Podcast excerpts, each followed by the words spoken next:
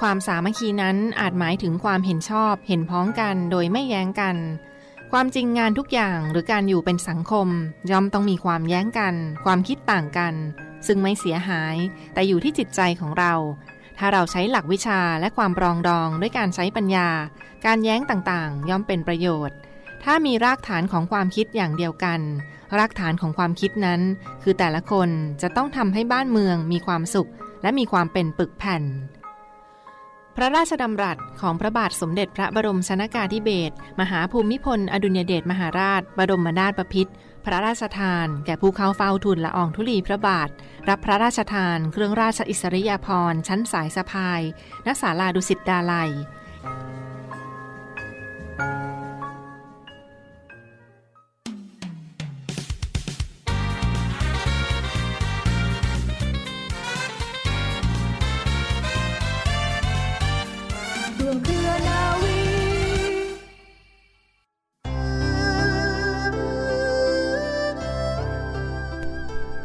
เมื่อเห็นทุกสิ่งเป็นธรรมดา ก็ไม่มีอะไรมาทำให้ทุกข์ได้อีก สวัสดีค่ะคุณราคาเริ่มต้นกันแล้วนะคะ กับรายการร่วมเคลนวีค่ะ เช่นเคยนะคะ เรามีนัดกันที่นี่เสมอค่ะ กับดิฉันนวเอกหญิงชมพรวันเพ็ญพร้อมทั้งเรือเอกจรันเสียงเสียงฟ้าค่ะ เป็นอย่างไรกันบ้างคะคุณผู้ฟังคะในสัปดาห์นี้ได้หยุดกันหลายวันด้วยกัน เชื่อแน่ว่าหลายท่านคงจะกลับกันแล้วค่ะวันนี้ เพราะว่าพรุ่งนี้ต้องทำงานกันแล้วนะคะ จะเรียกได้ว่า เป็นผลพลอยได้จากการประชุมเอเปกนะคะซึ่งจบไปแล้วเมื่อวานนี้ และหลายท่านก็คงไปเที่ยวพักผ่อนกันโดยเฉพาะคนที่อยู่ในกรุงเทพมหานครนนทบุรีแล้วก็สมุทรปราการก็ได้พักกันนะคะยังไงก็แล้วแต่ค่ะ ตรงนี้นะคะมีเรื่องราวดีๆมาฝากกันเช่นเคย วันนี้เราจะนำเรื่องที่สำคัญมากๆของกองทัพเรือเราค่ะ กองทัพเรือไทยเรานะคะ มีที่มาที่ไปมีประวัติความเป็นมาอย่างไร เดี๋ยวกลางรายการนะคะ จะเป็นเรื่องราวสาระน่ารู้เรื่อง 20พฤศจิกายน2565 ครบรอบ 116 ปี วันกองทัพเรือค่ะ ซึ่งข้อมูลอันนี้นะคะ ได้รับการสนับสนุนจากกองประชาสัมพันธ์สำนักงานเลขานุการกองทัพเรือ เดี๋ยวนำมาฝากกันค่ะ ค่อนข้างจะน่าสนใจแล้วก็ยาวพอสมควร แต่ว่าพลาดไม่ได้นะคะ โดยเฉพาะใครที่เป็นทหารเรือ หรือว่าใครก็ตามนะคะที่รักทหารเรือต้องฟังทางนี้ค่ะ แต่ว่าตอนนี้นะคะเรามีเรื่องราวดีๆมาฝากเช่นเคยนะคะเรื่องของ คำพ่อสอนค่ะ ประมวลพระบรมชวาทพระชนมรัตเกี่ยวกับความสุขในการดำเนินชีวิตค่ะ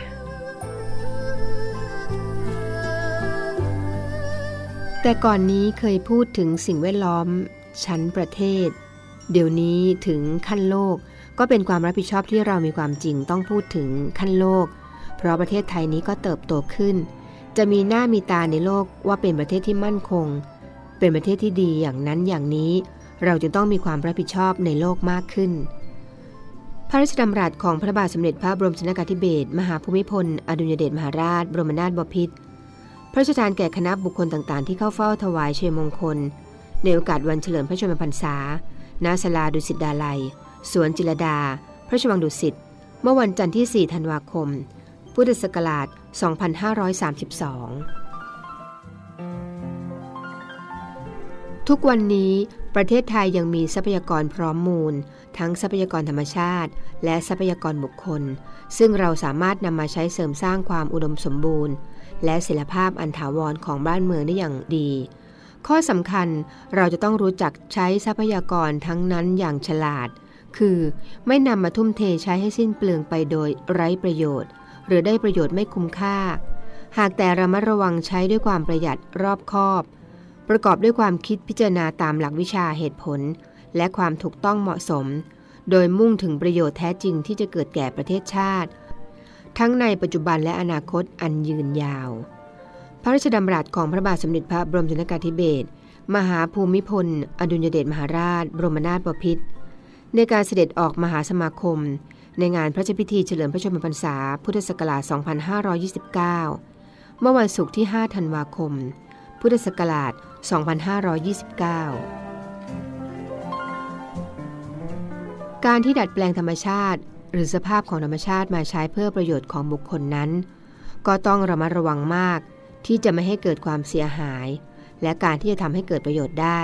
แต่ละคนก็จะต้องช่วยกันควบคุมสิ่งที่จะเสียหาย สิ่งที่เสียหายก็จะลดลงไป พระราชดำรัสของพระบาทสมเด็จพระบรมชนกาธิเบศรมหาภูมิพล อดุลยเดชมหาราช บรมนาถบพิตร ในโอกาสที่คณะบุคคลต่างๆ เฝ้าทูลอองธุลีพระบาท ถวายพระพรชัยมงคล เนื่องในโอกาสวันเฉลิมพระชนมพรรษา ณ ศาลาดุสิตดาลัย เมื่อวันอาทิตย์ที่ 4 ธันวาคม พุทธศักราช 2526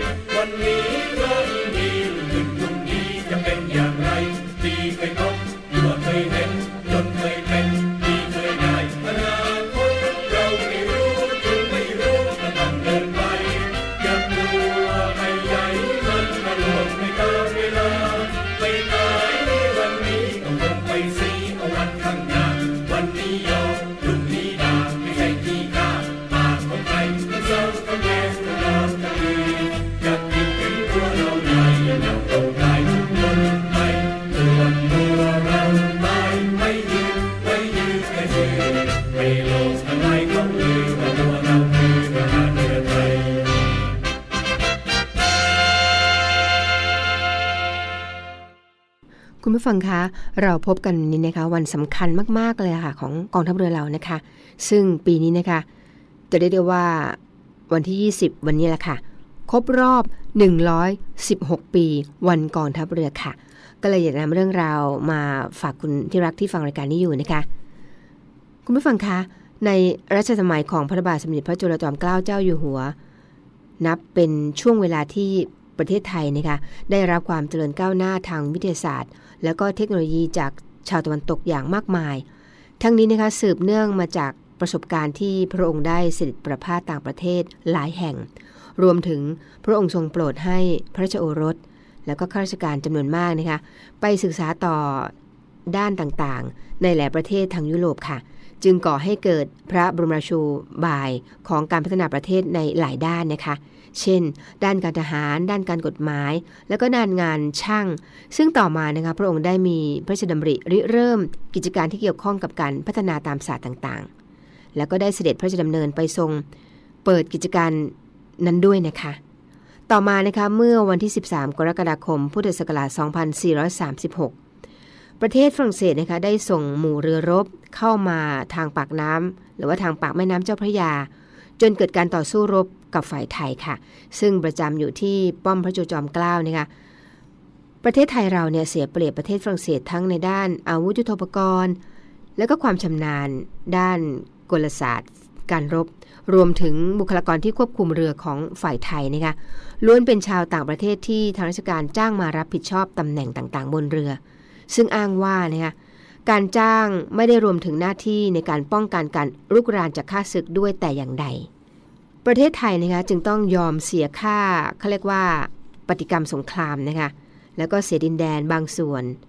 แลกเปลี่ยนตามข้อเรียกร้องของประเทศฝรั่งเศส ซึ่งประวัติศาสตร์ก็ได้จารึกเหตุการณ์ ดังกล่าวว่า วิกฤตการณ์รอสอ112 และจากเหตุการณ์นั้นนะคะ พระบาทสมเด็จพระจุลจอมเกล้าเจ้าอยู่หัว จึงได้โปรดให้พระราชโอรสหลายพระองค์ ไปศึกษาวิชาการยังประเทศอังกฤษค่ะ และหนึ่งในพระองค์นั้นก็คือพลเรือเอกพระเจ้าบรมวงศ์เธอ พระองค์เจ้าอาภากรเกียรติวงศ์กรมหลวงชุมพรเคอุดมศักดิ์หรือว่าเสด็จเตี่ยของพวกเรานั่นเองค่ะ เมื่อครั้งดำรงพระอริยศักดิ์เป็นพระเจ้าลูกยาเธอ ระองค์เจ้าอภรกียรติวงศ์นะคะได้ศึกษาวิชาการฐานเรือณประเทศอังกฤษ เนื่องจากพระองค์มีพระราชประสงค์นะคะให้คนไทยเนี่ยมีความรู้ความสามารถในการฐานเรือ โดยไม่ต้องพึ่งพาชาวต่างประเทศ แล้วก็สามารถปกป้องประเทศได้โดยกองทัพเรือของตนเองค่ะ พระองค์เป็นพระโอรสในพระบาทสมเด็จพระจุลจอมเกล้าเจ้าอยู่หัวและเจ้าจอมมันดามโหมดนะคะ ประสูติเมื่อวันที่ 19 ธันวาคม พุทธศักราช 2423 ค่ะ พระองค์ทรงรักการเป็นทหารเรือตั้งแต่ทรงพระยาวค่ะ เมื่อพระองค์ทรงสำเร็จการศึกษา แล้วก็เสด็จกลับสู่ประเทศไทย พระองค์ทรงวางรากฐานการทหารเรือของไทยตามแบบชาติตะวันตก เพื่อให้กองทัพเรือมีความเข้มแข็ง และก้าวหน้าทัดเทียม นานาอารยประเทศ รวมทั้งนะคะได้ขอพระราชทานพระชวังเดิม กรุงธนบุรี จากพระบาทสมเด็จพระจุลจอมเกล้าเจ้าอยู่หัวนะคะให้เป็นที่ตั้งของโรงเรียนในเรือ ตลอดจนกราบบังคมทูลเชิญ พระบาทสมเด็จพระจุลจอมเกล้าเจ้าอยู่หัว เสด็จพระราชดำเนินมาทรงเปิดโรงเรียนในเรือ เมื่อวันที่ 20 พฤศจิกายน พุทธศักราช 2449 ค่ะ กองทัพเรือจึงถือ วันมหามงคลดังกล่าว เป็นวันกองทัพเรือมาจนจวบปัจจุบันนี้ค่ะ พระมหากรณียคุณของพระองค์นะคะทรงเมตตาแก่ทหารเรือยังมีอีกมากมายหลายขนาดนับ อย่างเช่นนะคะ ทรงจัดทำโครงการสร้างกำลังทางเรือ ทรงปรับปรุงด้านการศึกษาของทหารเรือ ทรงรับเป็นองค์อุปถัมภ์สมาคม ราชนาวีสมาคมแห่งกรุงสยาม ซึ่งพระองค์ได้พระราชทานทรัพย์ส่วนพระองค์ในการจัดซื้อ เรือหลวงพระร่วงนะคะจากประเทศอังกฤษ ตลอดจนทรงเป็นผู้บังคับบัญชานำเรือหลวงพระร่วงพร้อมด้วยในทหารเรือนะคะ โดยได้นำเรือหลวงพระร่วงจากประเทศอังกฤษมาสู่ประเทศไทย ซึ่งถือว่าเป็นเกียรติประวัติของราชนาวีไทยที่ในทหารเรือไทย สามารถเดินเรือทางทะเลได้ไกลเป็นอย่างมากในขณะนั้นค่ะ นอกจากนี้กับคุณผู้ฟังคะพระองค์ยังมีพระมหากรณาธิคุณด้านดนตรีกับกองทัพเรือนะคะ พระองค์ทรงพระนิพนธ์เพลงปลุกใจไว้ให้กองทัพเรือมากมาย อาทินะคะเพลงเดินหน้า ซึ่งเกิดจากการนำเอาเพลงสองเพลงมารวมกันนะคะ นั่นก็คือเพลงเกิดมาทั้งที มันก็ดีอยู่แต่เมื่อเป็น แล้วก็เพลงเกิดมาทั้งทีมันก็มีอยู่แต่ทุกภัย ซึ่งแสดงให้เห็นถึงพระปรีชาสามารถของพระองค์นะคะในการถ่ายทอดทำนองเพลงเขาเรียกว่าเพลงไทยเดิมนะคะมาเป็นท่วงทำนองสากล โดยไม่เสียเขาทำนองของเพลงเดิมเลยล่ะค่ะ ส่วนด้านเนื้อร้องนะคะพระองค์ทรงพระนิพนธ์จากธรรมชาติของทหารเรือ ในการปฏิบัติราชการนะคะนอกจากนั้นนะคะก็ยังมีเพลงดอกประดู่ค่ะ ซึ่งพระองค์ทรงพระนิพนธ์เพลงนี้จากประสบการณ์ ในช่วงที่นำเรือออกฝึกภาคทะเล มีเนื้อร้องขึ้นต้นว่า ตายแต่ตัวชื่อยังฟุง้ง ทั่วทั้งกลุ่มก็ไม่ลืมได้ ให้โลกทั้งหลายเขาลือว่าตัวเราคือ ทหารเรือไทย นี่ก็เป็นเนื้อส่วนหนึ่งนะคะ โดยเพลงเหล่านี้ค่ะล้วนเป็นเพลงที่ร้องง่ายแล้วก็จำง่ายด้วยเหตุนี้ค่ะ จึงเป็นเพลงอมตะคู่กับกองทัพเรือมาจนตราบเท่าปัจจุบันนี้เลยล่ะค่ะ กองทัพเรือของไทยนะคะมีรากอย่างลงอย่างมั่นคงนำมาซึ่งการก่อกำเนิด แล้วก็มีพัฒนาการสู่การเป็นกองทัพเรือที่เข้มแข็ง มั่นคงในทุกวันนี้ได้นะคะ ด้วยพระมหากรุณาธิคุณของพระบาทสมเด็จพระจุลจอมเกล้าเจ้าอยู่หัว และด้วยพระกรุณาธิคุณของพลเรือเอก พระเจ้าบรมวงศ์เธอพระองค์เจ้าอภากรกิติวงศ์กรมหลวงชุมพรเขตอุดมศักดิ์ที่ทรงมีต่อกองทัพเรือ พระองค์จึงได้รับการเคารพนะคะจากทหารเรือทุกชั้นยศอย่างจริงใจสืบต่อมาจนถึงปัจจุบันค่ะ และเหล่าทหารเรือทุกนายนะคะต่างยกย่องให้พระองค์เป็นองค์บิดาของทหารเรือไทยชั่วนิรันดร์ค่ะกองทัพเรือนะคะได้ทำหน้าที่ปกป้องอธิปไตยของชาติไทยตั้งแต่อดีตการนะคะถึงแม้ว่าในปัจจุบันนะคะไม่มีการศึกรุกรานจากทางทะเล ราะว่านานาประเทศเนี่ยล้วนหันมาทำสงครามทางด้านเศรษฐกิจแทนนะคะ แต่ว่าภารกิจของกองทัพเรือก็ไม่ได้หยุดนิ่งค่ะคุณผู้ฟัง โดยมีหน้าที่สำคัญในการดำรงรักษาความมั่นคงของชาติ ศาสนา พระมหากษัตริย์ รักษากฎหมายทางทะเล สนับสนุนนโยบายของรัฐบาลในการพัฒนาประเทศนะคะ ช่วยเหลือประชาชนที่ได้รับความเดือดร้อนจากภัยพิบัติต่างๆ ช่วยเหลือคุ้มครองเรือประมง ตลอดจนรักษาผลประโยชน์ของชาติทางทะเล และก็อนุรักษ์ รักษาฟื้นฟูสิ่งแวดล้อมทางชายฝั่งและก็ในทะเลนะคะ นอกจากนี้ค่ะกองทัพเรือยังมีความเจริญก้าวหน้าเป็นลำดับ ตั้งแต่อดีตจวบจนปัจจุบันค่ะ สืบทอดมาสู่ทหารเรือจากรุ่นสู่รุ่น ที่มีความมุ่งมั่นตั้งใจในการเสริมสร้างกำลังทหารเรือ ให้มีความแข็งแกร่ง มีขีดความสามารถในการป้องกันประเทศได้อย่างมีประสิทธิภาพนะคะ โดยพลเรือเอกเชิงชายชมเชิงแพทย์ค่ะ ท่านผู้บัญชาการทหารเรือนะคะได้ให้คำมั่น ว่าจะมุ่งเน้นให้กองทัพเรือ มีศักยภาพในการปกป้องอธิปไตย มีคุณธรรม ความซื่อสัตย์สุจริตโปร่งใส ตรวจสอบได้ และคอยช่วยเหลือประชาชนเพื่อนำไปสู่การเป็น กองทัพเรือที่ประชาชนเชื่อมั่น และภาคภูมิใจตลอดไปค่ะ นี่ก็คือเรื่องราวดีๆนะคะที่นำมาฝากในกลางรายการของร่วมเครือนาวี วันนี้ ครบรอบ 116 ปี วันกองทัพเรือค่ะ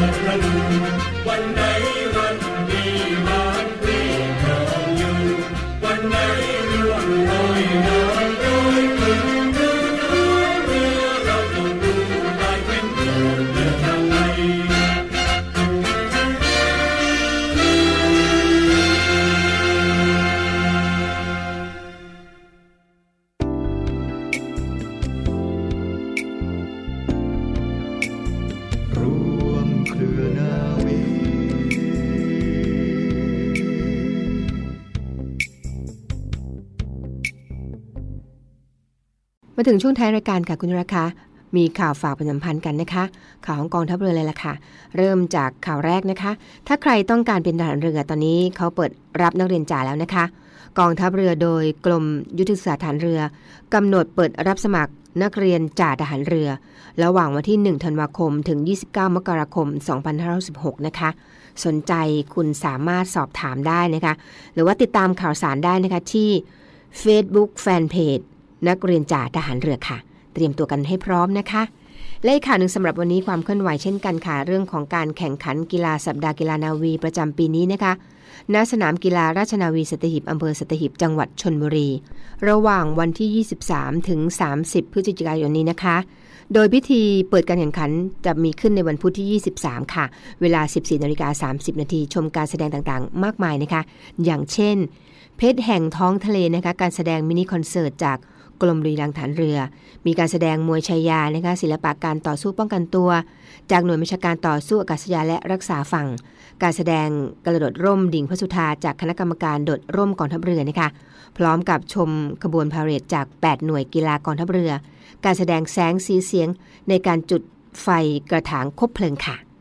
และสำหรับพิธีปิดการแข่งขันก็จะมีขึ้นในวันที่ 30 นะคะ เวลา 14นาฬิกา30 นาทีค่ะ ชมการแข่งขันกรีธา